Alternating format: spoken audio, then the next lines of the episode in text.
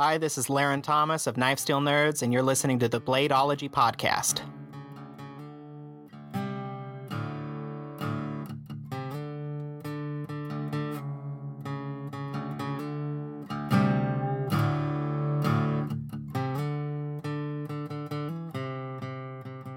All right, we're going to jump into it like we do every week. Welcome to another episode of the Bladeology podcast. We're going to be recording episode 30 tonight. Uh, we do have our original host lineup, and we are on with a guest this week. This is the vocal representation of Jeremiah Burbank from PVK Vegas. Nick Shuprin of NCC Knives. Elijah Isham of Isham Blade Works. And this is Dave Brown from Vasana Metal Design, or Blade Works, I should say. Awesome. Very cool. Dave, thanks so much for coming on. Hey, it's an honor. Thank you for having me. Absolutely. This is uh it's been it's been a long time coming. I know we're all uh huge fans of your of your work. Follow you on Instagram. Yeah, Um, what likewise. do you uh what are you on working on this week? T- tell us a little bit of what's what's on the on the bench. Um, well, I'm working on some wood right now, a couple of wood sayas for a Tanto and a Wakizashi combo matching. And uh, yeah, I've got, I'm sorry, someone just came by. Um, I'm working with uh, Dion Damascus, uh, the Krumai. It's a 440 SS 1095 Damascus clad with a 1095 core, and it's got a copper shim in it. So yeah, it's something different and interesting. I haven't etched them yet, so we'll see how they turn out. Damn. Okay, that's that sounds pretty that sounds pretty far out. Um I got to say I don't I don't know I see a lot of um a lot of Hamons in your work. Um and Damascus seems to be a rarity. Is that just just by choice or you know, availability? I've kind of been disappointed for the most part with the pattern consistency. I mean, um, I have got a couple of really nice billets from Chad Nichols, the XHP Core uh, low layer boomerang, which is really nice. But um, yeah, I want I won't say any names or anything, but I don't know uh, if they're selling all the good stuff to their friends, and then you know, since they don't know me, they're giving them giving me the ones that are inconsistent. But you know, uh, inconsistent cores, uh, pattern variations, whatnot. Um, I am really impressed with Damasteel, though. That stuff is really trick. Really easy to Fan of grind. powdered steel, huh? Mm-hmm. I don't know how they make that stuff. How do they make that anyway? Uh, they, they just really made the process to where it's commercially repeatable. Yeah, because the pattern is so tight and consistent. I, I have no idea how they do that.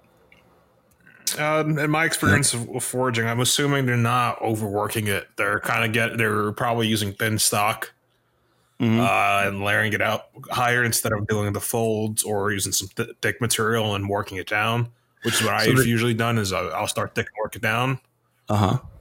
Uh, So they're so that probably it's roll- at thickness and then just tapping it. Got it. So they probably roll it through a mill, right, rather than using a press or a hammer.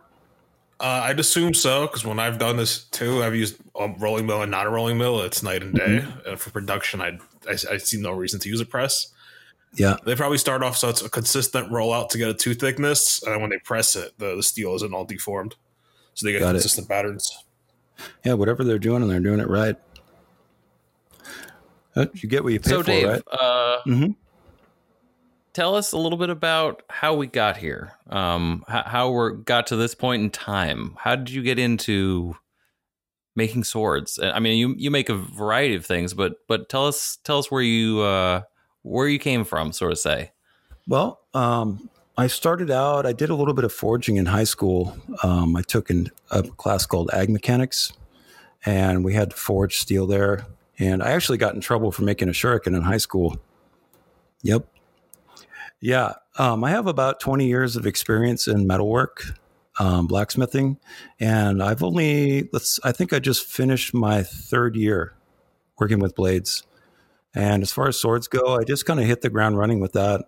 I think I I made a katana was the second blade that I made. I've always been fascinated with like medieval weaponry and Japanese weaponry. Yeah, Is everything you've been making knife wise? It's only been three years. yeah. I just finished my third year. Yeah. Pretty incredible. Wow. Well, thank you. Well, I've, Yeah, you that's, know, that's amazing. I'm still in my infancy. Uh, I'm kind of autodidactic. I just I look at something and and rather than researching it, I just kind of figure out how to do it and w- work intuitively. Like I'll just uh, I don't make templates. I usually draw something out on the steel, cut it out, and then just kind of let the material guide me through it. But, you know, the process That's is the way to do it. constantly evolving. Hell yeah. Yeah. So you're totally self-taught then. Um, just just figured out by doing it. Yeah, I mean, I read stuff like like when I come to heat treat, if they're, they're if I'm using a steel that I've never used before, I'll look at the data sheet, or I'll check forums, you know, for heat treat recipes. But uh, yeah, I'm not really into watching YouTube videos. I would like to learn from someone. I just don't. There's no one in the area, right? I don't know anyone else in the area that, that When makes knives. So. What's when that? you're self-taught like that, you're you're a true original. So that's Oh. that's always good. Yeah, I'm trying. I mean, it, it's such a uh, such an amazing career. It's constantly challenging. I mean, I always beat my head against the wall, doing stuff, overdoing stuff, mostly learning from mistakes, which there are a lot of for sure. That's not a bad bad way to do it, really. Yeah, it's kind of expensive though. So, do you forge for the most part, or are you doing stock removal? mostly stock removal. Um, actually, the first knife that I made, uh, I forged. Um, I just don't have an adequate forge setup right now to do it. Um, but it's something I really want to do. I want to start making some Damascus and uh, playing around with that. But for now, just stock removal. Yeah. Well, that's what I was looking at because uh, what the work you're doing looks like it would be forged work, but I, I can kind of tell by the, the process and the finishing. I'm like, this looks like stock removal. Yeah, absolutely. I need to get myself a surface grinder. Like preferably something that does at least a 24 inch swing, which is a really big machine. Damn. Yeah. Uh, yeah, look, I'm, I'm looking for one now. I'm looking for an automatic 18 inch. And you pretty much have to if you're forging bars out. If you're not rolling them out to get, you know, consistent thickness, you pretty much have to surface grind it. Or have it Blanchard ground and then come back and clean it up. Yeah, so pretty much. I have two, I have three billets just sitting in my shop because I don't want to clean them up Mm-hmm. because uh, they're performance stainless. So it's like, ah, like I don't even have a surface grinder. So then Yeah. get on the grinder as, as a pen, and then go into my buddy's shop to go use a surface grinder. It's still like the right way to kind of do it is surface grind some of it and then mill some of it. But yeah, I just haven't had the right tools sitting in my mill to mill it. It's been sitting there for like two years now. I really like the, what is it called? Brute de forge, where you forge, you know, you forge the billet out and grind it and leave like all of the forge marks in the flats. hmm You you uh, forge in the the finger guard too. Mm-hmm. Actually, Yeah, one of the did you- first like custom knives I ever got was uh, Brute to Forge, like that I Yeah. bought for myself. Yeah, it's beautiful. Did you see that Tanto that uh, Marenko made? It's a couple months ago. It's I an integral. so. I haven't really seen those kitchen knives. Yeah, it was an integral Habaki, and uh, the Tsuba he forged it out and upset the outside of the Tsuba, and the Seppa is integral with the Tsuba. It's pretty amazing. It's on his Instagram page. Yeah, Now, that guy's work. the His work difference- is outstanding. Can you explain the difference between the Tsuba and the Seppa? Like, I know what you're talking about. I've never know the words right, but like, the people listening aren't going to be sure what that is. The Tsuba would be, uh, I guess, in European terms, the guard. And the Seppa is a spacer that goes between the Habaki and the and the Tsuba, which is the guard. And then oftentimes there's a, another Seppa between the Tsuba and what's called the Tsuka, the handle. Often made with copper. It's kind of a spacer. Yeah. So the terminology. For people trying to visualize it, if you ever look at a sword, you'll you'll see, uh, as you mentioned, there's the, the, the five layers. You got the handle, and then you would see like what would look like a copper shim that's smaller than the and then the guard itself, Yeah. and the guard, and then you would see another shim looking thing that's smaller than the guard, and then you'd Yeah. see, um, I always forget the the the blade guard part, the Habaki. the habaki. Yeah. Yeah, that kind of fits if you do a, I, I think it's called a zero plunge. where you go, the bevel continues all the way to the back of the handle. So in order to mate the guard, so it doesn't slide forward onto the blade, you use a habaki, and the habaki also serves to fit into the saya. Yeah, the last sword that I started was that was the plan was the grind went into the handle, and I was like, once I I'll put a guard on it and put a habaki on it, it'll cover, so I don't have to Yeah. worry about the plunge. Uh, Yeah. like I, I never got a chance to finish it because I stopped going with the hammer in, so it's it's been sitting there four years, not heat treated at this point. So am I the only one where your Achilles heel is the plunge line? I, I do folders, so for me, uh, like plunge lines are where the money is for some guys. Yeah, isn't the punch For line me, the most hardest part of the whole process? Yeah, getting them even and getting the sweep consistent. Yeah, it's like the the, the defining piece too. It's like the piece de resistance. Yeah, taking you can So- tell a maker's well like worth his salt. yeah. Looking at the plunge.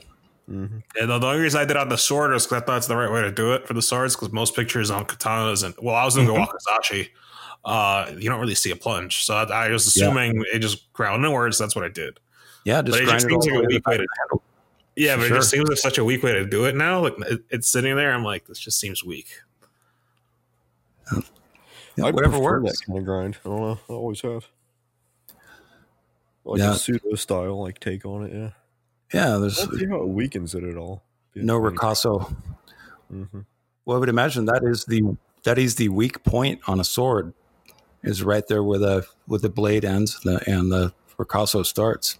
Well, no, for me, I, I didn't. So when you're talking about grinding it all the way through, your handle is still full thickness. So I stepped it down as like a hidden tang. So there's a step Uh-huh. inwards where my handle goes. So where where the step is, and then the plunge goes. I mean, the grind goes past there. It just feels weird and thin, flimsy. Yeah, exactly. This is very thin. Are you hollow grinding them? No, it was it was a it was a flat ground sword that I ground uh, horizontally on the wheel. Mm-hmm.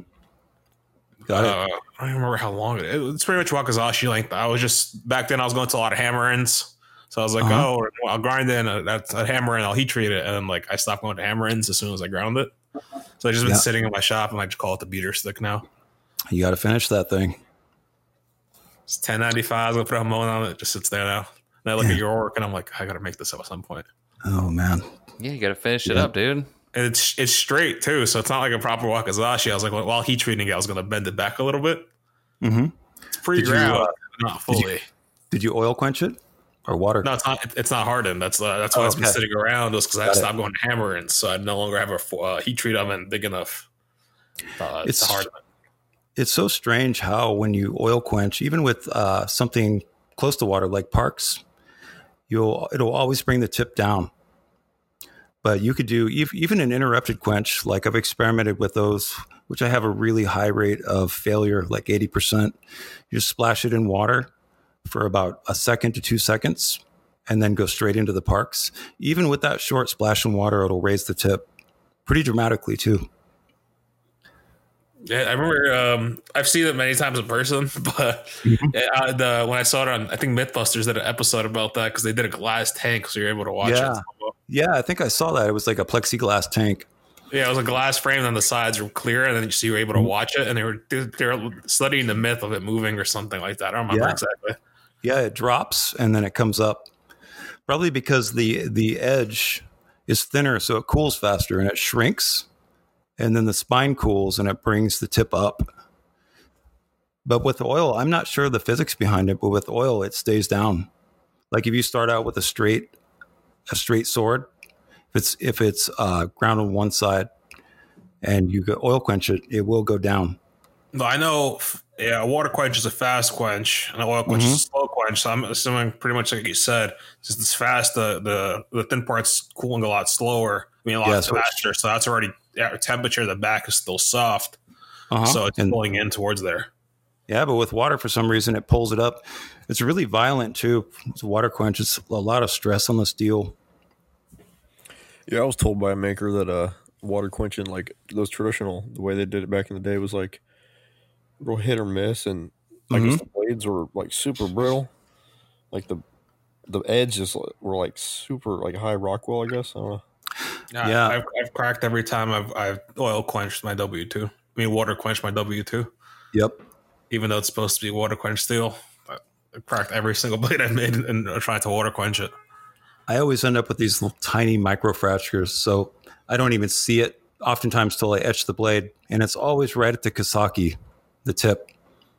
You'll see this little, it looks like a little like eyelash or something on the blade, and then you just tap it with a hammer and it'll split. Because it's cracks, Yeah, pro- a hard propagate. that's, that's pretty much what I was talking about the forge at the hammering guys. Like once you heat treat it, it cools down, just tap it on the side of the anvil.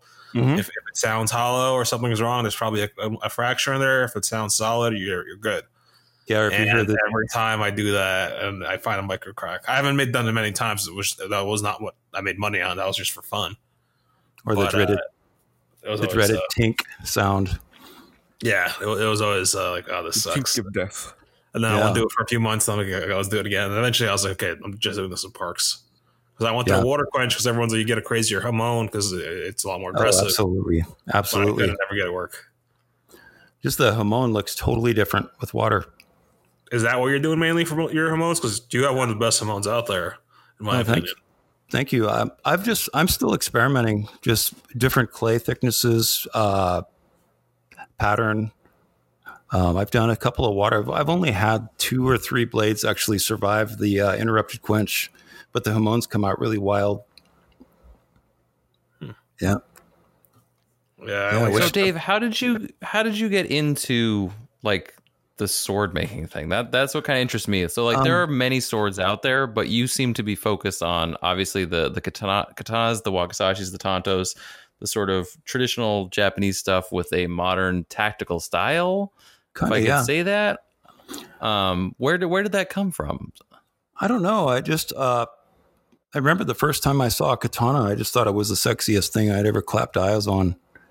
And uh, it's, I like English swords, French swords, but I don't know. Japanese blades are just I just like the way they look. And I should, but I don't actually know a lot of the history behind them. I- should take a month out of my life and just sit down and, and watch documentaries and read books about it because I kind of feel guilty like I should know more about the history, and I don't. Just knife making in general. It's like paying homage to the uh, to the craft by knowing the history. Well, maybe in one way you've sort of brought your your twist to the to the whole thing with without knowing that, but able to uh, you know adapt your style to to put a twist on modernism. Because I mean, the the way the swords come out uh, and the way you grind them and assemble them. So I mean, I do su- see you do some wraps, but you do some some textured handles as well, which I think is really neat, and that's that sort of appeals to the more I think whatever tactical guys who Yeah. want sort of a, a useful weapon. Yeah, wood can be kind of a liability if you're dealing with the elements. Yeah, it's so beautiful and uh, and killer, but man, it does split, crack. If you're in environments that are wet or going cold to hot to dry, you, you're going to have some problems for sure. Yeah.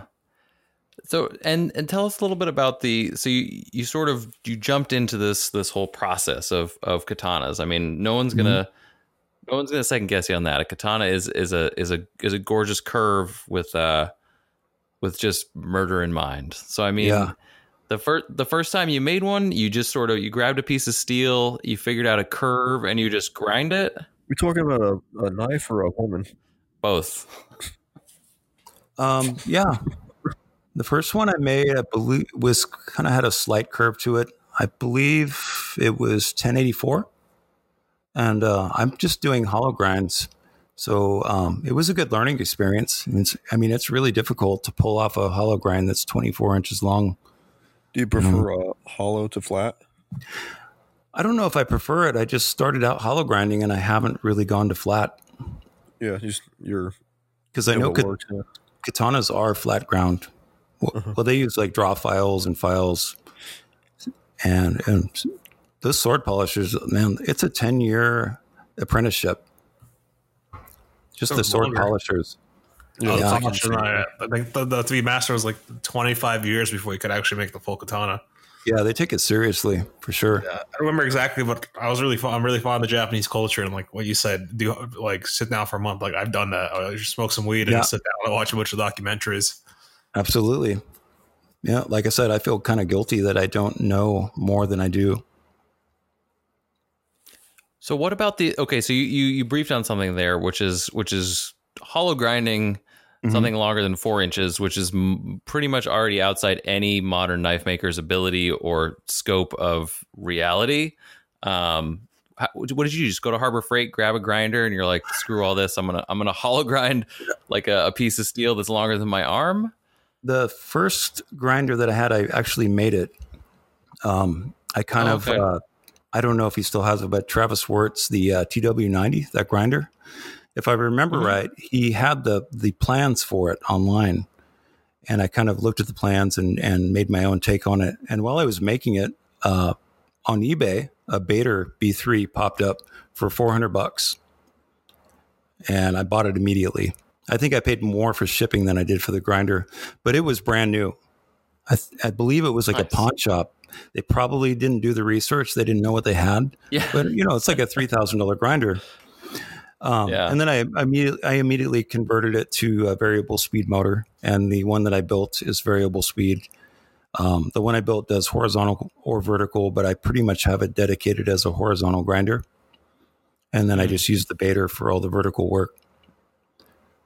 And Wow. typically, I've been using a five inch wheel a lot for hollow grinds, but I started out with an eight and a 10, and I worked with those for a while. But I've been going with thinner, uh, a narrower blade profile. So I, I switched down to a five inch hollow or a five inch wheel. Hmm. Like just that amount of grinding uh, Oh, in any kind of straightness is is insane. Like that's crazy. Yeah. I mean, you're never going to have a blade that's 24 inches come out of heat treat straight. So yeah, there's a lot of correction. I've actually had a lot of blades break when I'm correct when I'm correcting them. Yep. I uh, when Yep. doing kitchen knives is the only thing I could relate to, but uh, I used I had jigs for it essentially after Mhm. hardening. I had these jigs that clamp them in all sorts of ways while tempering. Hopefully, Yeah, yeah, it's- that'll fi- figure it out during temper. It's got like three pieces of round bar, and you put it in the vise and kind of bend it Mhm. further. Yeah, well, that's for, no, well, that's for later. It was essentially a piece of U channel. Uh, Uh-huh. I've, I've saw this from Sword Guys, and they'd have a series of pretty much screws every inch, two inches, however you set it up. got it. There was about Yeah. ten screws per side on this thing, and you could literally torque it each side, each screw to get to overcompensate where you have to, and then Mhm. throw the whole thing into temper. And Yeah. hopefully tempers out, it'll hold that that shape. Just load the whole thing into the oven. Mhm. Got it. You'll Yeah. make a 24 inch piece of U channel, and then you have the flat bottom as the rest, and the left and right side of the channel, you just tap a bunch of holes in it to put uh, Mhm. quarter 20 bolts in. Got and it. you could screw them in and out and just push out, o- I think- overcompensate the warp. I think Matt Gregory sent me a photo of one of those. I don't know if it was his or a friend of his. Yeah, it had like 10. It was about a, f- this one was about a foot long, and I think it had about 10 bolts on each side. Yeah, I, I, just, I just saw photos for you guys do, and I saw them with some of the hammer ends. Uh, just Mhm. I, I just did them every inch. It was overkill, but uh, I didn't. Yeah. Like I said, I just went off photos. So Better to have and not need than to need and not have, right? And after what you described in the device is what I do for my folder blades. I have a little Mhm. attachment from my arbor press, three round pins, and just kind of bend it and hope I don't crack a blade. Yeah. That's cold bend, uh, cold bending it. I basically after uh, temper, I just put it on the anvil and use a brass mallet and correct the deformation over the hardy hole. Mhm. Just kind of lay it. I have this piece of glass that's like three three quarters of an inch thick and about thirty six inches long. That's pretty much straight. It's got a little bit of variance in it, but I lay the blade on that and look at it and look where the deformations are and mark it with a silver pencil. Then take it over to the anvil, put it over the hardy hole, and then tap it with the brass mallet just you know as slowly as possible. Pretty much shot peening it, which I'm trying to learn how to do for the folder blades. Mm-hmm. Yeah, that's where it breaks though. Sometimes, if you're working with something like S30V, like I uh, I made a sword out of S30V, which was a mistake. It had a a slight warp in it, and that stuff just does not move. It just breaks. Uh, I should I should have done my research. Should have done my research my research beforehand. Well, that's Uh, most of the stainless steels. The stainless steels are that way. When, I, I'm bending them, uh, I'll, I'll overextend them a shit ton of the vise, and they'll just Mhm. keep bouncing back when they're hard. and then Yeah. sometimes it's one point one point in Rockwell later, and it, the minuscule bend bends it. And sometimes, like I said, I'll overextend it a crap ton, and then it'll bounce back. And seven seven bends later, I'm still in the same spot. I'm like, shit. Yeah. Like, what's this thing? Have you gonna ever? Have you tried Z-Tuff? Nah, I, I- mainly stick to the same steels: S30, ABL, Nitro V, CTS, XHP. Got it. I'm right by NJ Steel Baron, so for me, it's whatever they have is the easiest for me to get. Yeah, I pretty much order everything from them or Alpha. But uh, New Jersey Steel Baron, they you know I need four full 48 inch. yeah, I think they it off of a four by eight uh, plate. But look, if you're buying steel from Alpha, I don't think they have any bullets longer than 23 and a half or 24 inches. Yeah, they, they get some, they get smaller they get smaller stock, and they're they're cutting at the other side of the grain. That's why they're getting 23 inch pieces instead of 36 or 48. Got it. Actually, I take that back. I've ordered some uh, 3V from them that was a full 36 inches. And that stuff Now- is amazing. I'm still a little bit surprised that you've only been doing this for about three years. So you said you have about 25 years or so of experience wo- working with metals. What were you doing before Mhm. this? doing uh, mostly architectural. I started out making sculpture and worked with furniture a little bit. I really like making gates, you know, just forging pieces and and and putting them together, kind of working intuitively. But I started looking at knives. Um, I think it was about five years ago.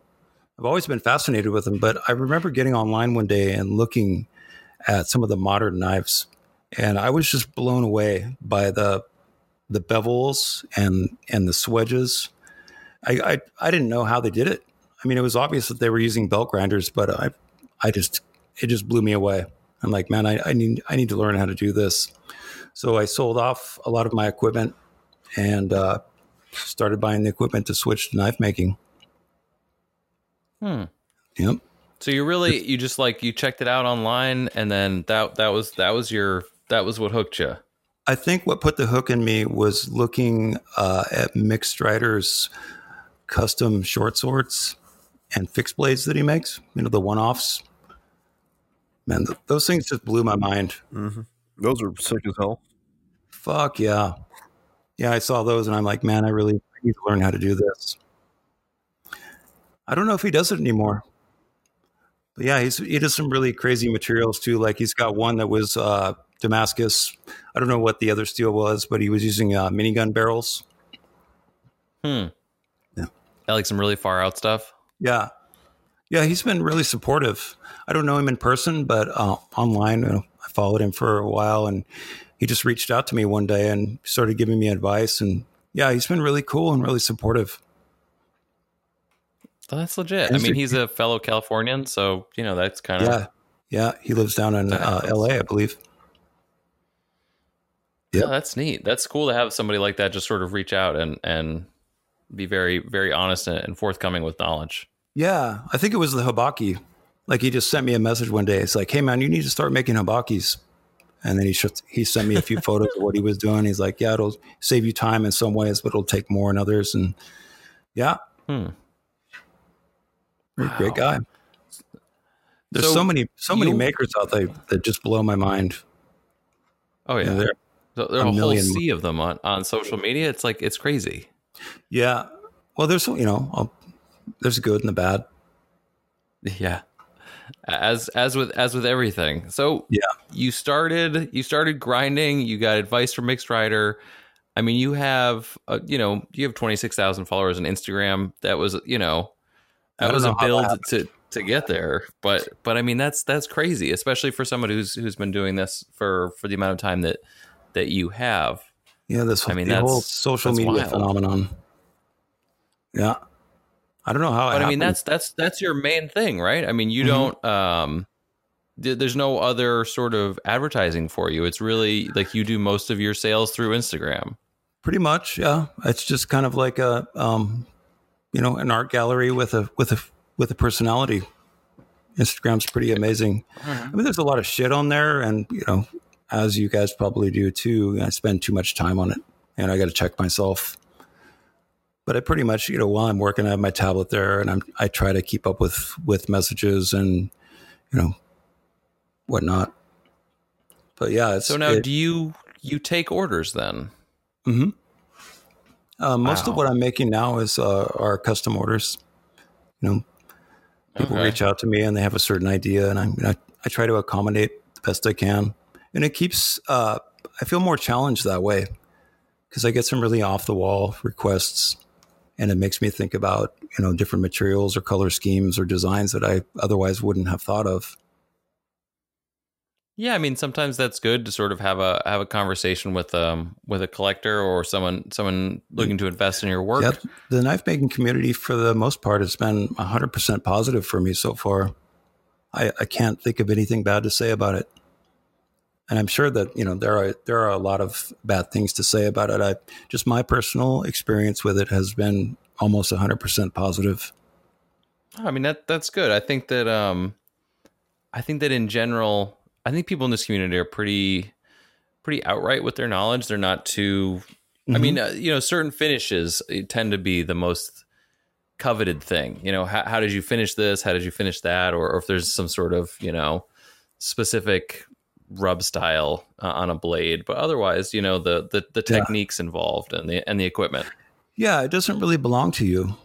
You know, this the knowledge because someone taught you or you learned from other people's knowledge. So if you figure something out or if you do something a certain way and, and another maker reaches out to you and asks you, then I feel like it's it's kind of your duty to help them out. Why not? Yeah. You know, there are I mean, there are that's no a secrets. pretty good way to look at it. If if you No don't tell someone how something's done, they're going to figure it out eventually. Right. I think sometimes the figuring it out part it- can be the formation of someone's style in some cases. Absolutely. I guess if that's sort of Mhm. you know they're they're trying to figure out how to do it and that really uh that changes their whole perspective on it. Yeah, like if you make a mistake and you go, it sends you in another direction, and you discover a whole new uh, way of doing something. That that can be great. It's kind of you know time consuming and expensive to go that route, but why not? The other types of uh, weapons that you that you've made, 'cause you you talked about shurikens a little bit, and then I, I know on your Instagram feed I've seen some some trench knives and some knuckles. Yeah, Uh, yeah. I've um, been making a lot of shurikens lately. People love those things. Yeah, how much you You sell sell a like shuriken a- for? Um, I've been selling the uh, the ones out of quarter inch, uh, ten ninety five with the Hamons for two twenty five. That's out of my that's out of my shuriken price range. Yeah, and then uh, I've been That's making. a great, that's a great price. They're like the, the Hamons are crazy. Yeah, they're just kind of they're kind of grueling to make. Like a seven point has twenty eight bevels on it, so it's like you know it's like grinding uh, what seven dagger points. 28 bevels. Yep, Pain in the ass. yeah, yep. Huh. I, I usually make them two at a time. I just can't get myself into making more than that. I wonder if you could make a folding shuriken, like with a flipper, There you like go. eject the blade or some shit. Yeah, they sell those at the flea market. How about an OTF katana? Fuck yeah. Three sided. Yeah, I, I need to figure out some kind of launching mechanism for shurikens. Just just a door It would probably be like a uh, like one of those things that you would use for like a shot put. There you go. Yeah, Yeah, But like or a, like a a skeet launcher. yeah, it would have to be like adapted and like retrofitted. Yeah, or yeah, one one of those, uh, curved arms for the clay pigeons. Nice. you know those little uh, manual clay pigeon launchers. It's like a, a- an arm with a little thing in it. You could throw those. hmm A shuriken. That'd be gnarly as hell. I love the term mechanical advantage. Yes. There you go. I want a shirt. It's- I want a T-shirt that just says "I have the mechanical advantage." Yeah, or just just mechanical advantage. There's a there's a billion dollars to be made in the t-shirt market. Just come up with There really really really random shit with cool graphics. You know, That's yeah. That's literally my yeah. Like the advertising plan for PVK. I is just cool uh, ass graphics. spent some the money today on T-shirts. yeah, they're not cheap. I I mean, a cool t-shirt's going to cost what 30, 40 bucks. or more. 50 60 dollars. Yeah, the trick is to make them like don't go cheap on the t-shirts. You know, get the Egyptian cotton. Yeah, bespoke as hell. Yeah. Yep. I don't know anything about way to do fabrics, but I know I know uh, cotton is nice. I've been Polyester wanting to make blend. So shurikens, my guy. Uh, so um, what made like what made you like start going? Because I saw you reading the book. Like you're trying to go traditional designs. You weren't kind of going on Yeah. your pace there. I just kind of drew one out. I like I was saying, I made one in high school and kind of got myself in trouble doing it. And I didn't know anything about steel back then. I just made it out of I don't even know what it was, maybe eighth inch uh, mild steel. I didn't know anything about heat treat or or what it did. I just this was for sure that every time I threw it, the tip bent. So you know, but yeah, that was the first one, and um, I believe if I remember right, it was a four point. I don't know. One day I was messing around and I just kind of drew one up and made it, and uh, yeah, people seem to love them. You know, it's Uh, I got a couple in my collection in the shop. I always throw them against the wood board, so when it falls, it's concrete, which isn't good. fuck yeah, it's a stress reliever. I got, uh, I guess I got old school Japanese ones, like the original ones that back from the '60s. Uh huh. Uh, it's like a three pack in leather case. I forget the brand, but it it was like the ones to get back then. Yeah, they're like the eight point uh, No, I got, the, I, got. I got the four points. Okay. I noticed that uh, RMJ Tactical is making them. What does he call them? The Snowflake. He's making Uh, an eight point. I don't know. He makes one with, with a pretty cool Kydex sheet, and the other one that Mhm. I have, it's even it's a bit nicer because it's made out of ABL. It's by Robert Oldacker. It's another four How- point. How is ABL as far as uh, toughness? It's Like, is it is it going to chip? No, it's damn tough. Like that's the, what the main characteristic of ABL is toughness. Yeah. Just think about a stainless 52-100 is pretty much what it is. Okay. I've had Yeah, uh, I've got- knives in ABL. There you go. So is it comparable to like stainless version of 3V? Sort of. Mm, toughness wise, I think it's actually tougher than 3V if you look at the scale. Holy shit! And it's stainless. Yeah, it's it, it's because it's like 52-100, so it's like a carbon stainless. Uh huh. Uh, it's not. It doesn't have the craziest ed, like edge. It's like a 440C for edge retention. But Uh huh. The main characteristic is toughness. That's why a lot of guys use it for kitchen knives. Uh, Yeah, I've got s- 5200 for stainless. I've got some uh, 3V quarter inch 3V. I don't know, set quarter inch. It's like point two oh seven, and some Z-Tuff. I was thinking about making some shurikens with that stuff, but unfortunately, uh, the the Hamon's not going to work. So Yeah, but just- it, will they'll they'll do great ABL. I have, mine's made of ABL, and it falls on textured uh, concrete all, every day. Well, damn! Now that I know that, I'm gonna have to order a, a billet of that and make like a, a, a sword, short sword with it. Yeah, I've I've broken like tips off them, but like I'm talking about like the like less than a sixteenth of an inch off a tip broke, and I'm, it's Mhm. falling on textured concrete in my shop. So Yeah, was that from falling on the concrete or trying to pry with it? no, that's hitting the the board and it's not sticking, or it bounces it. off and falling like eight feet onto textured concrete. Yeah, yeah. The Hamon works well with that because uh, you know if you bring the bring the clay really close to the edges, you know you get a lot of shock resistance that way. But the tip is still going to be hardened, so you know he, ten ninety. also ground his really thin, but they're they're holding up still. They, the tips have broken, Mm-hmm. but for the amount of times it fell on concrete, it's still pretty good. Yeah, well, you got the tools. You can just reprofile them, regrind them. Yeah, I'm just lazy. I'll do it once Yeah. in a while, but not not all the time. You know, I was going to say something about you being lazy, even though I don't know. I don't know you. Like Nick, you lazy. I'm the most energetic, lazy person ever. I'm going to be all over your nuts about finishing that short sword. I No, would every I'll day. finish it the moment I get to get a chance to heat treat. it. No one I know has a. Uh, I need a pretty much a 32 inch oven. That's the Send it to me. Send it to me. I'll, I'll do it for you. I've got a 40 inch uh, Evenheat. Yeah, see, but if I'm serious about actually finishing it, like I'd rather just start over. Yeah. I don't like the the way that I did the plunge thing. Like I should have just actually with a normal plunge. Yeah. Zero. actually- I have to make a guard for it that I have to file the guard to mimic the edge. Uh huh. and everything I attach has to file to mimic the edge. It was not a smart construction plan. It was Yeah. more like I wanted to just try to grind it. And I was like, when I ground it, I was like, uh, this wasn't great for construction. Yeah. I really need to start getting down with the jewelry saw and the needle files. Just looking at some of these people work, like, uh, do you know who Niels Vandenberg is? The Black Dragon Forge. Uh, I don't know him, but I know Black Dragon Forge. Yeah, man, his his work is incredible. But uh, yeah, him and uh, Cast Knives. It's obvious that they're getting busy with the jeweler saw.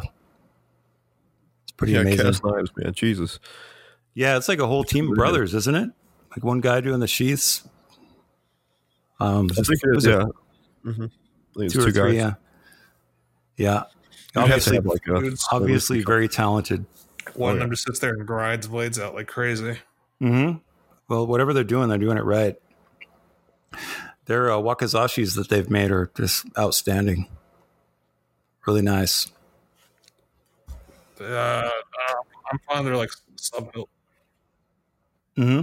Yeah, he made a, a, a was it broadsword recently? That's pretty fantastic. Yep, there's a lot of people out there making cool shit. It's intimidating. I feel like all those people don't get enough recognition. No, yeah. Oftentimes, the most talented people are, you know, they're in the margins. Well, they spend all their time working. They don't have time for social media and, and promoting. I just said shit with a hammer till it works. Hey, we should start some kind of agency where you know you know how they have uh, talent agents for musicians and actors. What if you started a talent talent agency where you represented artists like knife makers, uh, furniture makers, and basically the the uh, the agent Well, was like a manager. Is I have to get better at my own social media to, to operate others. Well, let's face it. If you spend all your time in the shop, it's you know at the end of the day you don't have the energy or the time to do it. And if you if you could if you had someone that say they took what is a fifteen or twenty percent, just mark up your prices, and they have the golden Rolodex. They do all the emails, social media, promoting, and you just work. I've I've actually tried that business twice before doing say, what I do now.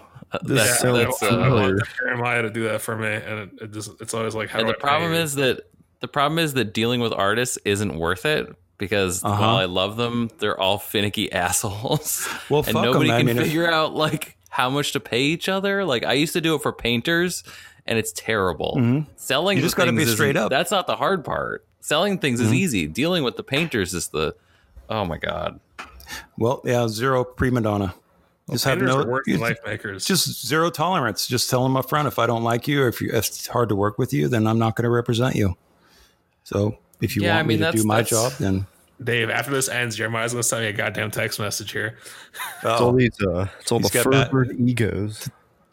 you just opened No, up a I mean, can of worms. Huh? it's it's not a bad idea. It's it's really I mean, I think that's where at some point dealers kind of just do come in where it's just like, look, you don't want to deal with people, I'll deal with people. That's where I get the percentage from. Yeah, I mean, yeah, exactly. I don't know. Anyway, if, if you're a maker, it's it's. I mean, I don't know about you guys, but I'm just I'm kind of addicted to the what do they call it, the flow state. You know, I get up Yeah, at four thirty or five, and I come into the shop and, and drink coffee, and I just put my head down and work. And That's ten it's hours, ten hours is gone like that. Boom. That that's pretty much me from t- to uh, pretty much like two p.m. two p.m. to like three a.m. I'm just in the shop. Yep. That's I mean that's the price of admission, right? you got to pay your respects to the craft by giving it everything you have. That's how pretty much the float state. That's a good way to say it. Pretty much, if I get in the shop, I start like I don't. I can't sit down to get on my phone or something like that because I, I'll Mhm. just sit there for an hour. I lose concentration. I like to kind of do it, get it done, go home, and then I'm like, oh, Yeah. I'll take care of it when I get home. And then like ah, I'm tired. I'm going to bed. Yeah, when I come home, it's pretty much uh, Netflix and food, and that's it. Yep, you got to stay focused. It's everything. It is kind of a solitary lifestyle, though. You know, being a knife maker, it's kind of losing my ability to to communicate because I work so much. Oh, I had that issue. I did it for ten. I've been doing this for ten years, but for about two years, I moved out of New York to go with no friends, nothing.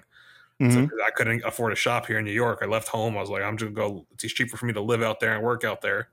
Yeah, you got to live in your shop. Two years, I became a no. I had an apartment, but Mhm. I- I became a hermit. It's like social skills. I started lacking in social skills and how to talk to people that I didn't know.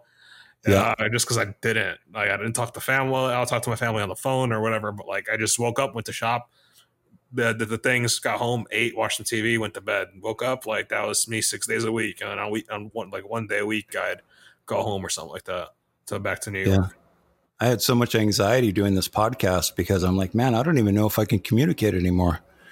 So on the way to work today, I stopped at the liquor store and picked up a baby Jack Daniels and had a couple shots. And I don't know, the words, I guess the words just start hatching if you don't think about All it right, too once much. Once you start talking, then it just kind of goes. Like we've been off Yeah. topic here for a bit, and just there's still something to talk about. Yeah, the topic is off topic. Yeah.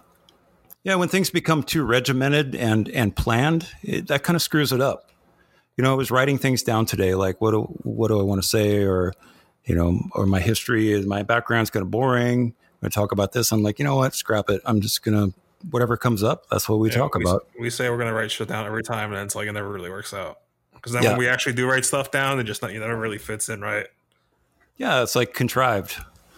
Like you're trying to cram shit in that you planned, and it doesn't really fit with what's going on or what kind of mood everyone else is in.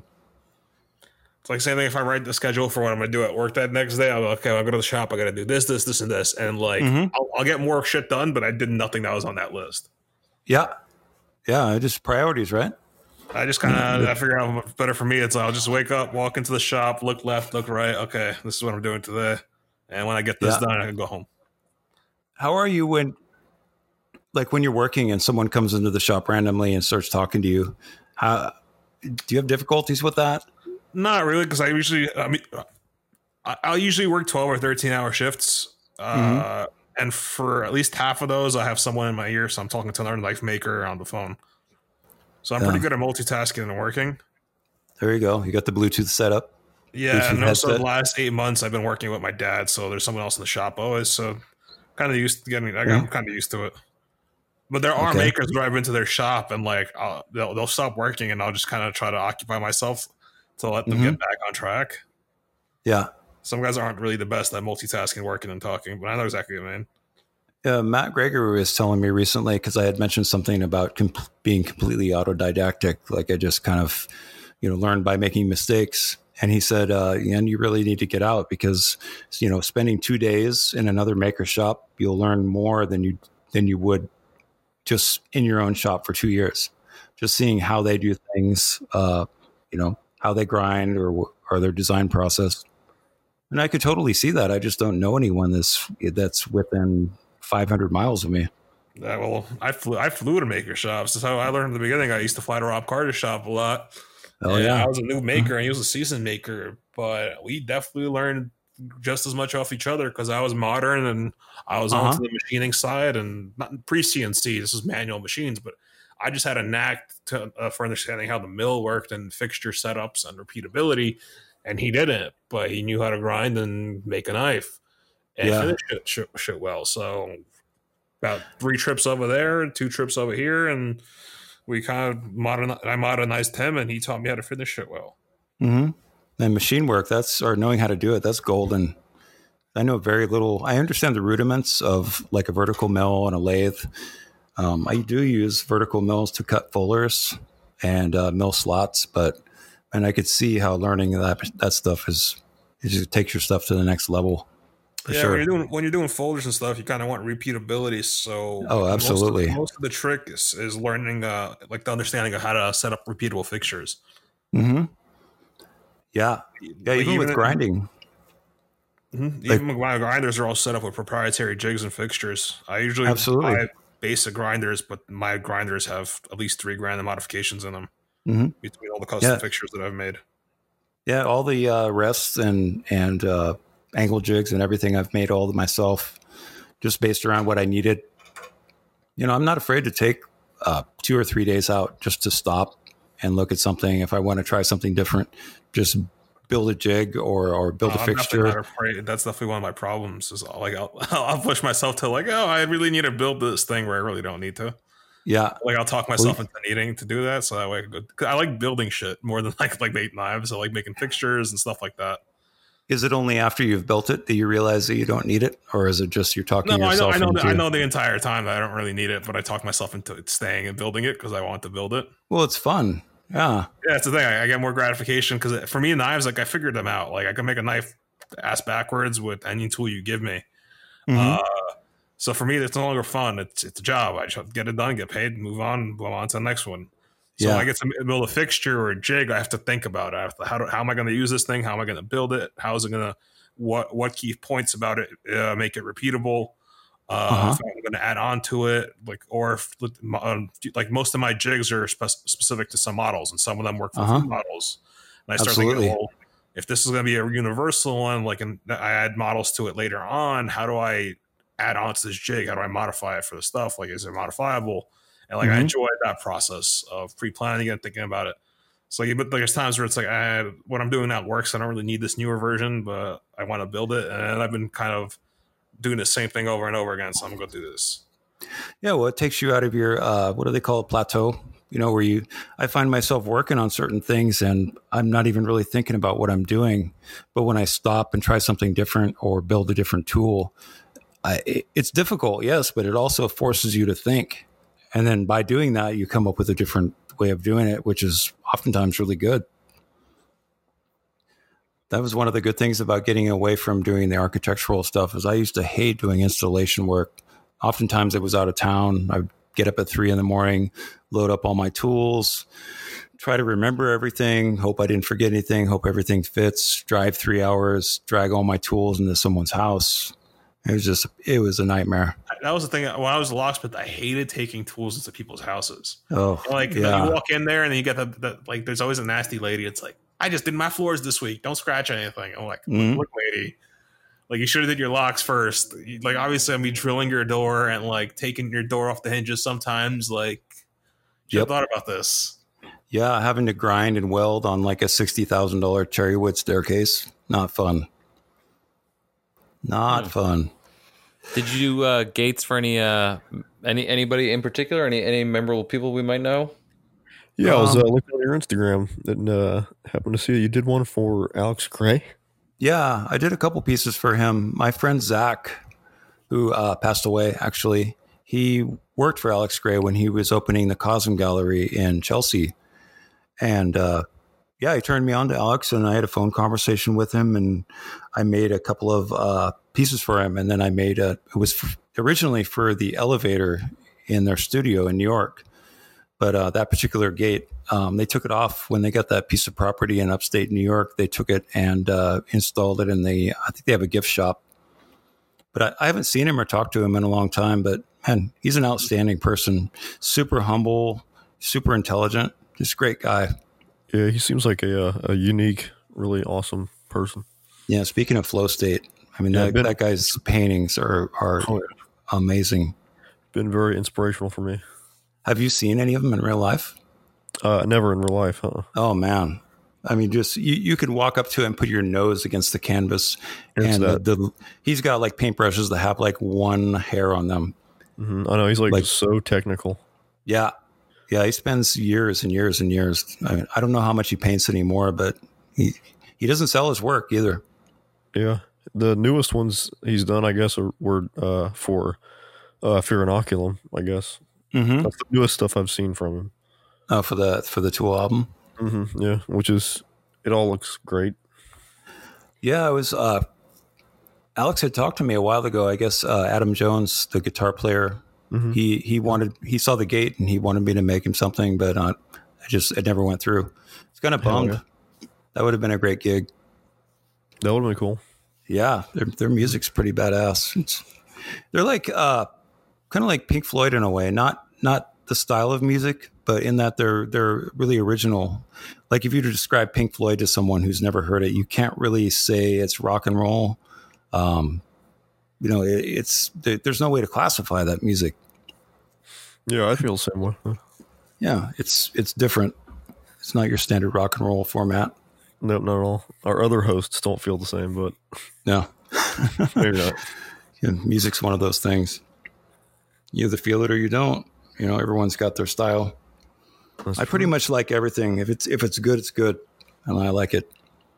I'm, I, I like. I don't. I don't find myself to any particular genre. If I like how it sounds, I like it. But like, I don't. I don't fall into music like Elijah does. For me, I, Mhm. I, I can't listen. Like, I work like I said, 12, 13 hour shifts. I can't listen to music for that. Like, I, I'll, I'll listen to like ten hours of podcast. Then maybe Yeah. in between, I'll listen to like an hour of music within my day. Yeah, yeah. It just kind of depends. I've been listening to a lot of podcasts lately. The uh, Martyr Made podcast has really got me hooked. Like I, it's uh, I think there's about 18 podcasts, and they're between two and three hours long, and it's it's um, pretty amazing. This guy has read a lot of books and done a lot of research, but they all flow together. A lot of it has to do with you know the the struggles of humanity and war, um, history. But yeah, super addicting stuff. Yeah, that's Yeah, the type of stuff I listen to. Uh, I because if I'm learning something while I work, I kind of Mhm. zone off, and that's how I, I work those shows. I said when I get in there, I I just go until I stop, and I go home because if I'm learning something while I'm listening while getting the task done, yeah, I'm kind of I have to keep every cylinder firing. It's Mhm. either all, all all eight cylinders fire or, or none of them. Uh, there's no in between for me, so I have to yeah, keep everything. Like even like when I when I play video games, I'll be playing video games while texting, while listening to a podcast or a YouTube video, while working on CAD work, like on my laptop, my CAD, like in between loading screens. Like I just this is just how I work. Like I, it was either zero or hundred. yeah. That's why I can't work when I'm not well slept. Like you said, if I'm not hitting on all eight cylinders, I can't do it. Like if I'm hungover, I'd come in and I'm like, "Oh yeah, I could work today," and I get there and I'm like, "No, I'm it's not well happening." slept Is when I work. Like they've seen me work not what not when I'm not slept. Essentially, because Mhm. when I'm if I'm not slept, I'm only firing on eight cylinders. Because the moment I get to seven cylinders, I go down to zero. The moment I stop to relax is when it's over. Yeah, Like they've seen me. They've they've watched me work. They've they've gone to bed to sleep. They waking up and I'm still running around working. Because if I sit down, I'm I'm out. Like I'll make a cup of coffee, but I don't sit down to drink my coffee. It just it, as I walk around, I'll drink the coffee. Because the moment I sit down, that's it. Yeah, so you don't have like a really regimented schedule. You just kind of work until you're done. Yeah, like I said, I'll walk in the shop. Well, now it's a little bit more regimented because I have an employee now. Uh, Mhm. But like weekend days, and he he works four days a week. So when I'm there without him, uh, I'll still like it. Just kind of I'll walk in there and I'll look around. I'm like, okay, like this has to get done today. When it's done, I'll go home. And it Yeah. might get done in nine hours. It might get done in fourteen hours. I'll just get it. I'll get it done. Like uh, there's four blades to grind, then do this and that. And that. Like sometimes I'll be three blades in. I'll be like, oh, it's already one a.m. But but if I'll just finish this blade right now and go home, and I'll just get home an hour and a half later. Because I know if I leave it till Yeah. next morning, it's gonna take me four hours to grind that blade. By the time I get into the rhythm, set up everything to go. Yep. So I might as Yeah, well just the- finish it. No one said pimping was easy. Got to keep that pimp hand strong. Fuck yeah. I, I feel a strong pull towards buying more belt grinders. Uh, I spend so much time swapping stuff out, swapping the wheel, swapping the, the fixture, and move this, move that. Well, yeah, that's why I have like I have dedicated. I have two grinders and six work rests. So the work rests are dedicated for different wheels and platens. So like I have one work rest that's all, always set up for just my swedges. One that's set up just for hollow grinding. One set up just for my tanto tips. Like they're they, I don't I don't like adjustable work rests. So you have like the particular tool arm set up where you just pull the arm, so pull the I arm out, put it in. This arm is always 60 degrees. This arm is always 90. This one's always 45. This one's always seven degrees. Yeah. Uh, this one's always for the horizontal or the small wheel. I just have a shit ton of work rests. Do you do any freehand grinding? Uh, I used to, not really anymore. Um, just because it's it's faster. Yeah. Uh, I tell Yeah. everyone who starts making knives, start freehand and then do the jig because if you try to jig grind and you encounter some weirder grind, you won't be able to do it unless you have freehand knowledge. Plus, you become way better of a grinder, understanding the three dimensional dynamic of grinding it, opposed to when you're a jig, it's pretty much two dimensional. Yeah, Uh, yeah, yeah. Using a jig is uh, you- it really limits you, depending on what you're doing. Like if you're doing like a recurve or uh, like a kukri grind, if you don't know how to freehand grind, it's it's gonna you know there's certain things you can't do using a jig. It's not even Yeah. that. Sometimes when you start grinding on a jig, now you're grinding big things, I'm grinding folders. It's not as repeatable as you'd hope sometimes. Um, hmm just because you have this jig set up to like it's a two point system. One goes through the pivot to hold the blade. And there's another there's another screw that kind of adjusts the blade rotation, so adjust the edge lineup essentially. Got it. Uh, all the blades are shaped a little differently every time, so sometimes it's not perfectly parallel, and and when you're grinding, that'll change, and you it might you your grind might start walking away from you. On, on one Mhm. side, like you you ground one side, and you're at the proper edge thickness, and you're at the proper grind height, Mhm. and then you grind the other side, and you're at the proper edge thickness, but your grind's too low, or vice versa. Your grind's already at the grind height, but like you still have another tenth out to take off the edge. Yeah. and that's where the jigs start to limit you, and then I'll pull them off the jig and then feather it in by freehand to finish it up.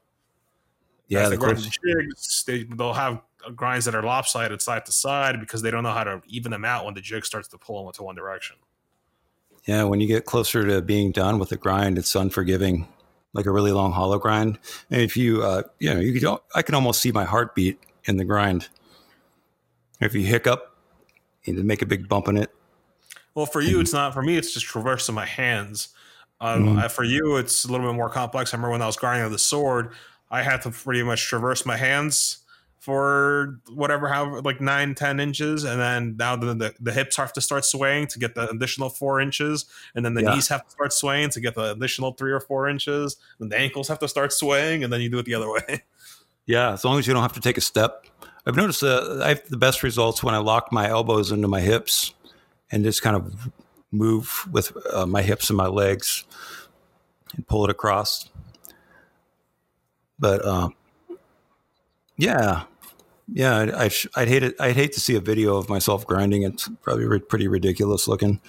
I can only imagine the imagine the faces that I make when I'm working. Well, the, the sword that I ground, I actually ground on the wheel vertically. Uh huh. So I I put the blade facing downwards and rested it on my palm and just slid it along my palm up and down.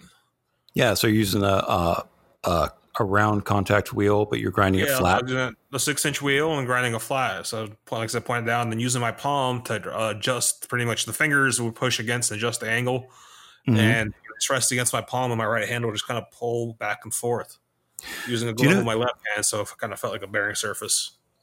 Do you know who Peter Johnsson is, the sword maker? Yeah. Oh man, I was watching a video of him grinding, and he he does everything that way. He was teaching some kids how to grind, and man, that guy's work is unreal. Yeah, most of the, the sword makers that most of the hammer grinds are grinding that way. So I saw them do it that way. So that's what I tried. So Mhm. the same thing the, I think it was like a 26 inch blade, and uh, there's only so much motion you can go with your hands. That's why I was making the joke. I was like, your hands go, then your waist goes, then your knees go, then your ankles go to get the full sweep, and then you Yeah. go the other way. Yeah, if you grind it horizontally, I think you have to work in sections. Like I don't know how they feather those sections together. Like if you were doing a hollow grind that's 24 inches, you do 12 on this side, 12 towards the tip, and then somehow feather those together. I don't know. I it seems like undoable to me. The, the shop that I was working with, um, they were making essentially uh, kosher slaughter knives. So the, the, the kosher slaughter knife for cows is like a 20 inch blade. Mhm. they were having that issue, and I was trying to come up with a jig that ran on bearings. So Mhm. essentially, you stand on the side of the grinder, and you you push with your left hand to push the jig in, but then you just use your right hand and you just pull back and forth. Got it. So the So- bearings kind of let it ride, almost kind of like the TW90 surface grinder attachment. Mm-hmm. But you so you stand Yeah. on the side of the grinder instead of in front of it. I've always wondered how those how well those things work. Obviously, they don't work as well as a dedicated surface grinder, but Uh, I didn't use it as a surface grinder. I used it as a grinding machine because there's Yeah. a built-in sine plate on there. uh huh. so you could angle it and So- uh, they ended up grinding most of those that way they would angle it and use it as an angled surface grinder essentially Yeah, you could probably get some nice distal tapers doing it that way too, using using a sign a sine plate. That was interesting. I was messing around with that. The, the first sword that i the second sword that i ground uh, i just ground it too thin was with that with the sine plate system. And it looked just like the one that i did by hand. Yeah, it was just back Yeah. and forth back and forth. And then about 10 minutes i had a sword ground yeah. I've noticed that a lot of makers talk shit who grind freehand talk shit about people who use who use jigs, and um, yeah, it's bullshit it's, it's like Yeah. the guys are like oh no cnc i'm like "Co- great come into my shop use the equipment in my shop make something i can walk into yours and do what you do like it's it's a different it's a different skill the way you get to the finished product does it really matter? You know, like it, really the, the It ultimate goal you is you to- made it and there's a little indian kid in india it's Yeah. That's the difference just be honest with how you make stuff hmm Yeah, if someone asks you a question, then you know I mean, why. Oh, you don't have anything to hide. I grind some stuff freehand, and some things I use jigs, depending on what it is, and you know, ultimately, it's the finished product that, that you're after. It-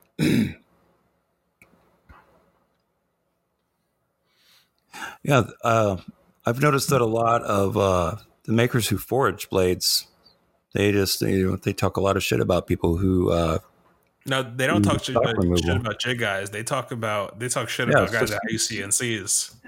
yeah, or people who just do stock removal. Like that's not blade making. Um, it's really you know what what you're after. Obviously, there's things you can do when you forge a blade that you can't do. With, you know, like integral bolsters. Well, Yeah, I think a a lot of I it guess just, you, just depends on different parts of the different parts of the collector community and different parts of the maker community. So I mean, like Mhm.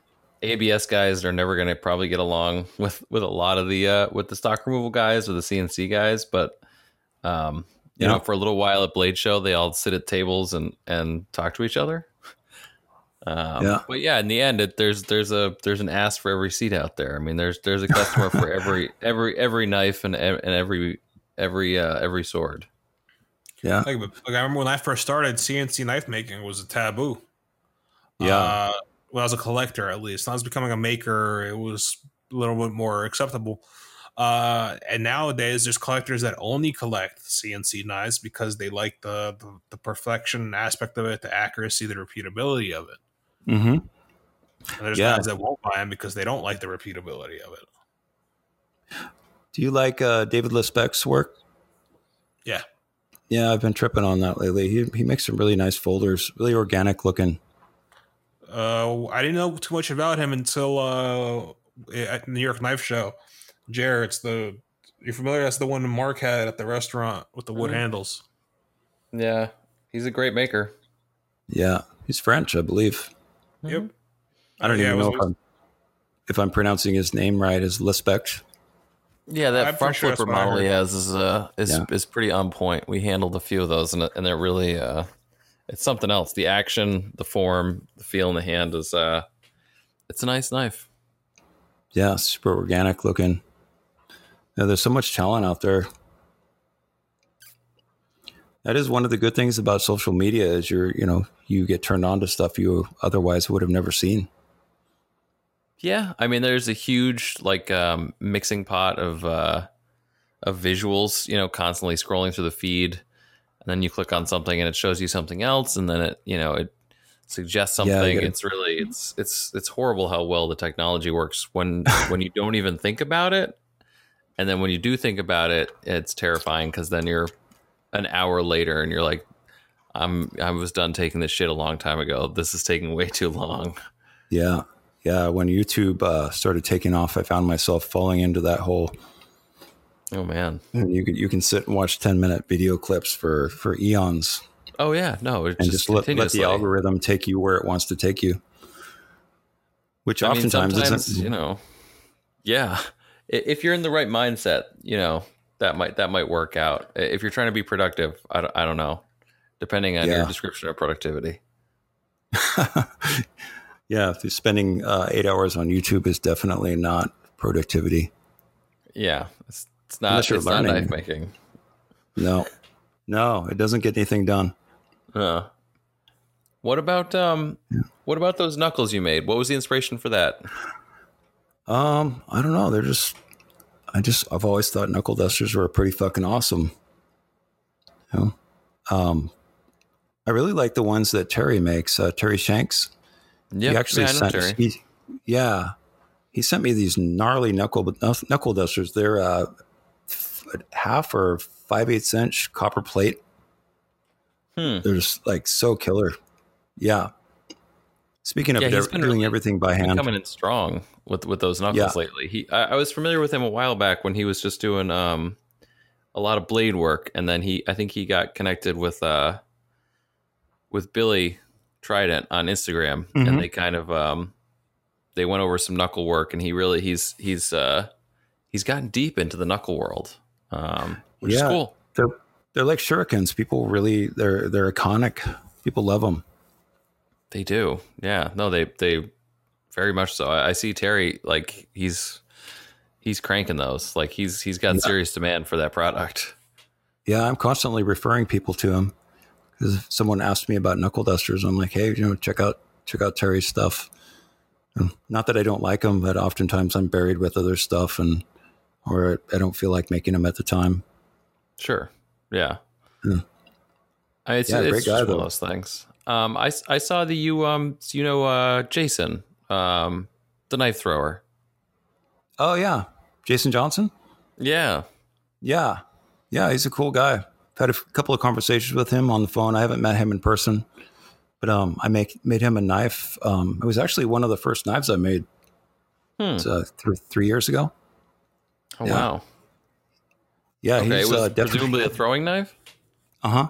Yeah, it was um pretty big though. It was an 18 inch Tanto straight, the brass guard, uh, believe with G10 handles. I just made it solid. I think I made it out of 80 CRV2.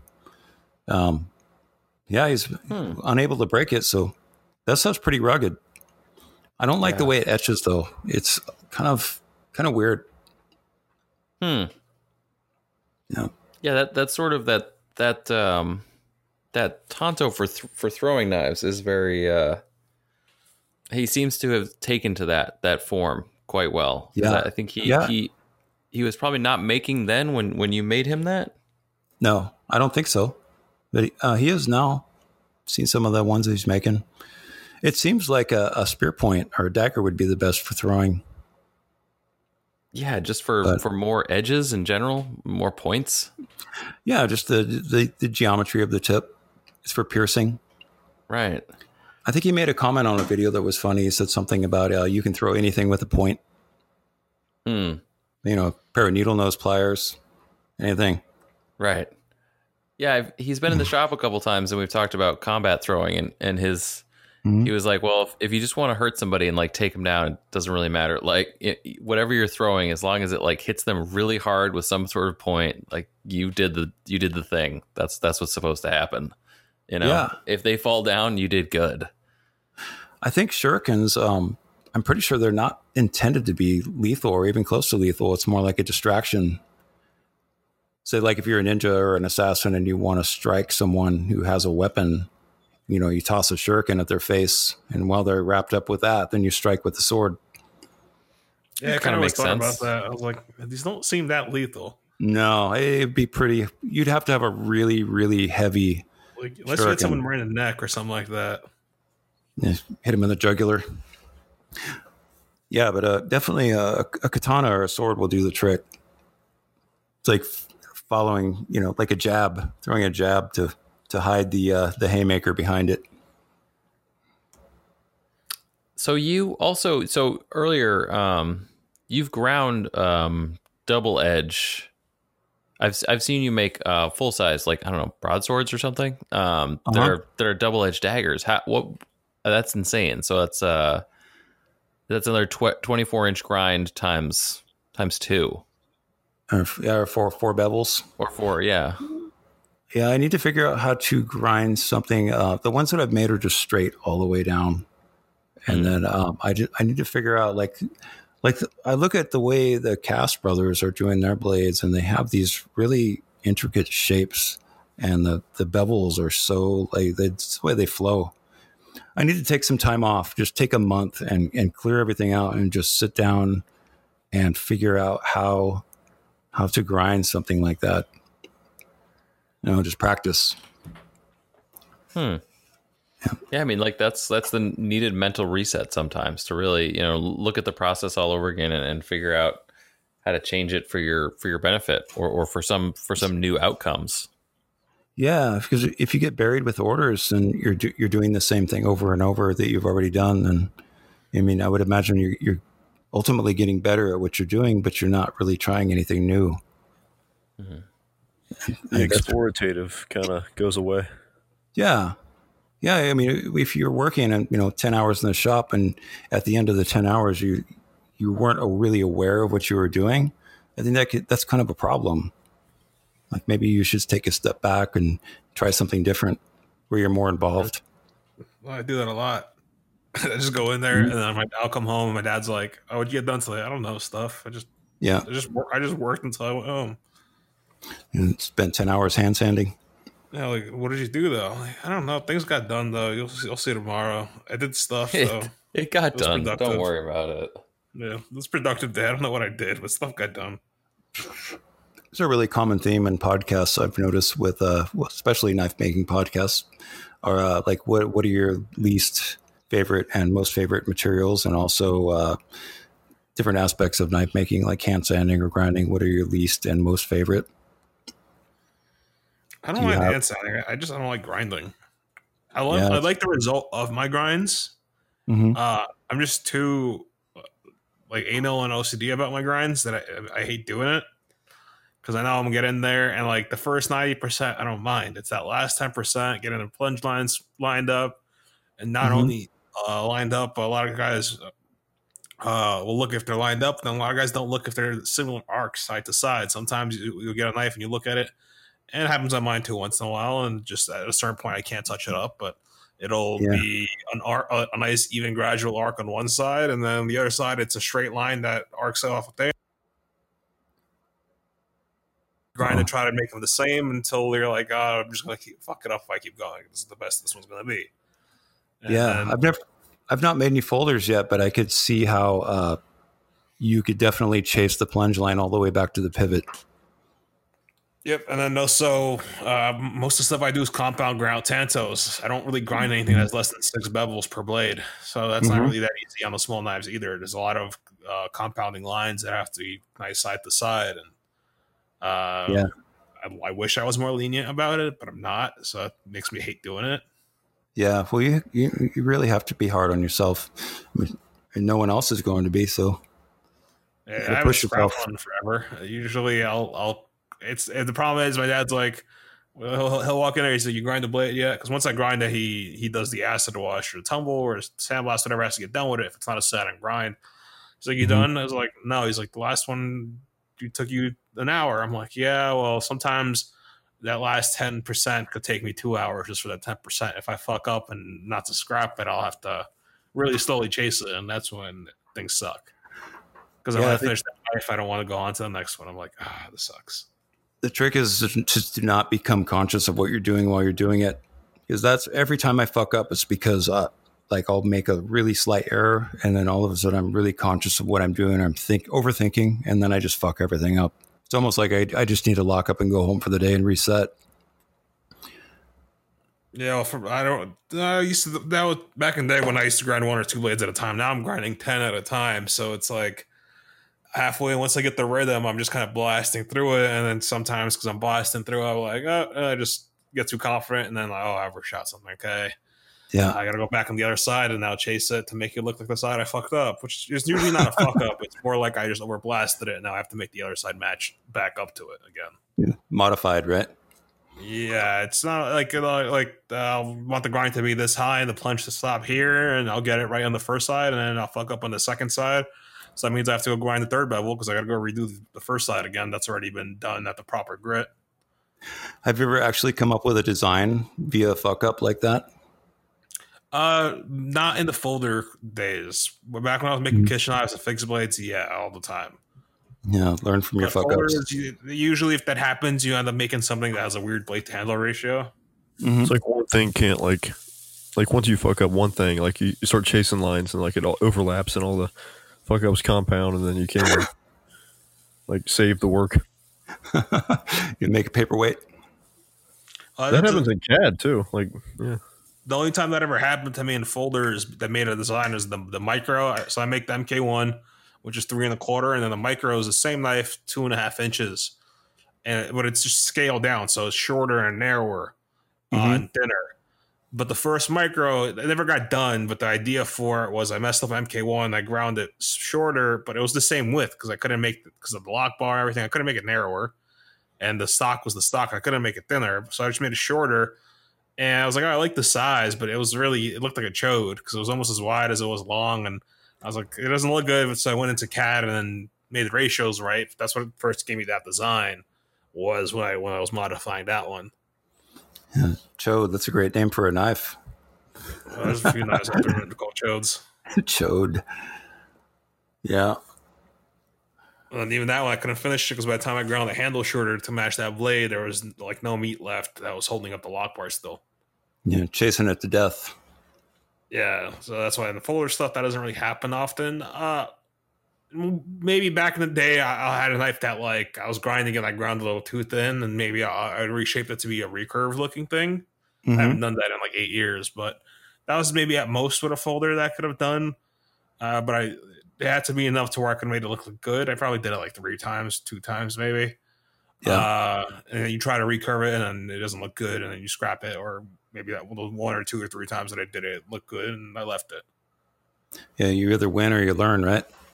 That's what they say. Wiser men than me have said that anyway.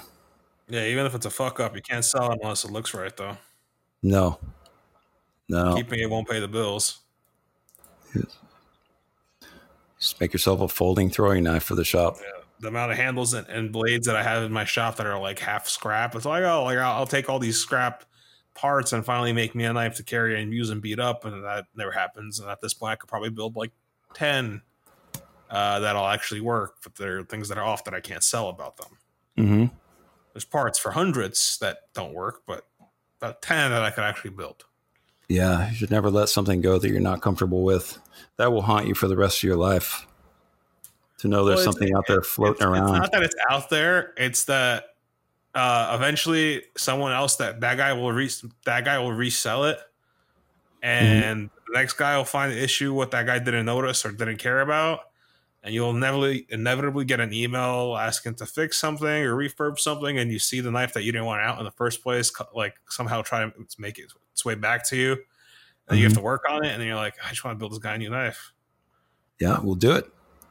Why not? I haven't had that, but I know I've known of makers. Uh, I've I was in those positions. Thankfully, I didn't have to. Where guys were just they, they weren't the, in the best financial moment. And they were like, uh, this, I just have to sell this knife. I have to send it out. A lot Mhm. of guys were doing that uh, when they were first starting out. Uh, but it always comes back to bite you in the ass for what I just explained. Eventually, someone's going to get it that, that that figures out what was wrong with it, or they didn't like that what you didn't like about it either hmm and then you actually get it back a year or two years from now, and then you're like, oh, I'm just gonna build a guy a new knife. Yeah, like the feeling of of making a knife for another knife maker. Yeah, that's uh, it's Oh, I love doing definitely. Ugh, There's usually a dick inside of those knives. I made About- uh, eight knives floating around with dicks in them. I made uh, Chris from uh, Pariah Knives. I don't know if you guys know Chris. He's a great guy. Um, I did a trade with him. I made him a Wakizashi, but man, I was losing sleep over that. Just you know, sending sending something to a knife maker who I really respect and I've I really Did he appreciate. make you a knife too? I'm sorry. Did he make you a knife too as well? Yeah, he made me uh, the uh, Oni. It's the Oh, name yeah? of it. Yeah, out of a. I ordered a big. Uh, well, when you get to Damasteel, if you custom order, you have to buy uh, a meter length. So I ordered a, a meter of uh, the pattern that's called Munin, and I sawed off ten inches of that, sent it to him, and he made me that, and we, we did a swap. Oh yeah. Yeah. He's a he's a great maker. You Yeah, guys have a very similar style. super cool guy too. You guys should have him on the podcast. So he yeah, has a I was background in thinking art. that. Yeah, yeah, super super cool lines. Everybody No. kind of vibes on the same wavelength. hmm Yeah, he definitely cares about what he's doing. It shows. Like what you're working on, what's the future looking like? Any shows that might happen towards the end of the year? That's something I really need to get into. I want to go to uh, to Blade in Atlanta this year. It's been put off till August, right? Yeah. Uh-huh, yep. If Yeah. it happens, I mean, who knows? I think I think if I end up going, I'll just go as a spectator. I really just want to meet all the people who I know virtually and just, you know, to gather inspiration by looking at people's work because there's so many talented makers out there.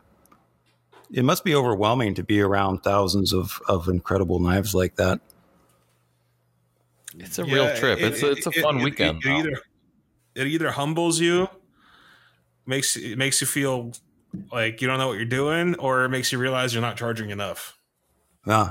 Those are, usually the three, those are usually the three things that you walk out of that room with. It's like, wow, these guys are doing this for less than I am. I can't believe that. Like, I should just quit. And then when you walk, you walk two tables down, you're like, this guy's doing this, this for this much. Wow, I should be charging Yeah. more.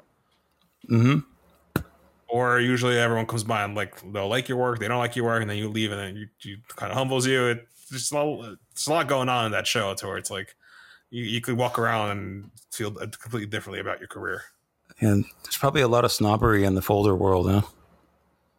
Yeah, that's a, I Yes. think that's in every community. That, that just Yeah. that's just human. uh, behavior essentially. Yeah, I haven't really experienced anything negative yet. And so far, my experience has been 100% positive. You, you get a maker, or it doesn't matter what if, a knife, if it's a knife or a spoon or whatever it is. You tell him his shit don't stink and he makes the best product ever. He's eventually going to think his shit don't stink and he makes the best product ever. Yeah. Yeah. If someone tells you you're awesome a million times, you're going to start believing it. Like, you know, I think humility is definitely a virtue. Yeah. You got to stay humble. You can't get Must. the ego tripping. Yeah, it's not cool. Not cool. I think your work would suffer if you ever got to that point. Oh, yeah. Rest, resting on your laurels or believing believing the hype. Yeah, once you start getting comfortable, it's not good. Yeah. Yeah. Could be on your toes. Therapeutic discomfort. like to stay there. Yeah, it's important to keep continue evolving. You know, you always want to sort of bring bring the freshness to the table. Absolutely. That's where the psychedelics come in, right? That's exactly right. Yep. Break Speaking the of- Yeah, I need to go on a camping trip and do the all inclusive trip. Well, that was my plan. and Then I was like, ah, it might not be a good idea to do that during COVID and start spiraling. Yeah, when you think it's not a good idea, that's oftentimes that's the, The best, best time to do it. Yep. Yep. Yeah. So you start Let's try thinking to about that to you start, you start spiraling. It's like ah, you start looking around. There's like people without masks around you. Yeah, we go out into the woods where there's no one around. Ah, That's the best Yeah, place. always woods. Everywhere here where you think there's no people is where the people are because they, they think no one else is there as well. It's a conspiracy. They're I following went, you. I went fishing last week to a spot where I know no one's usually ever at because it's kind of a pain in the ass to get to, and it was packed. I was like, this has never happened before because everyone that kind of knows that spot that rarely goes there is like, oh, no one's there. I'm gonna go Yeah. there, and everyone was fucking there that day. Yeah, the more difficult a place is to get to, the better time you're probably going to have anyway. So just go where no one wants to go or no one can go. Maybe just get lost. You were you pretty much described my house. Yeah, getting No lost. one wants to go here, and no one can go here. Right on. So on that, so on that note, I'm gonna start signing off. Um, so Nick Chubrin of NCC Knives. You can find me at nccknives.com or NCC Knives on Instagram. Elijah Isham, uh, Isham Blade Works. You can find me on Instagram at Isham Blade Works. And this is Jeremiah Burbank. Um, you can find me at my day job, PVK Vegas, on Instagram.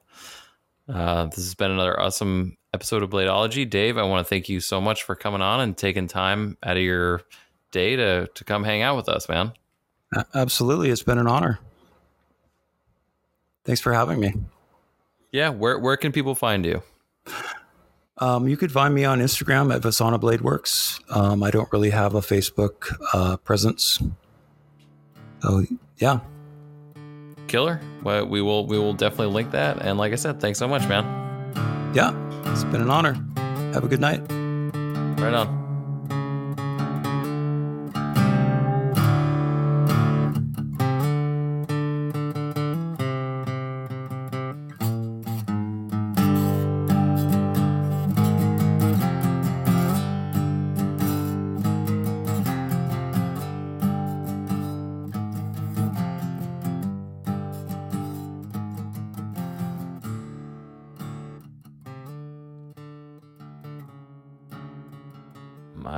Maakt wij iedereen er wil rooms hier wil er dat je hier views hier mensen wat zingers skissen.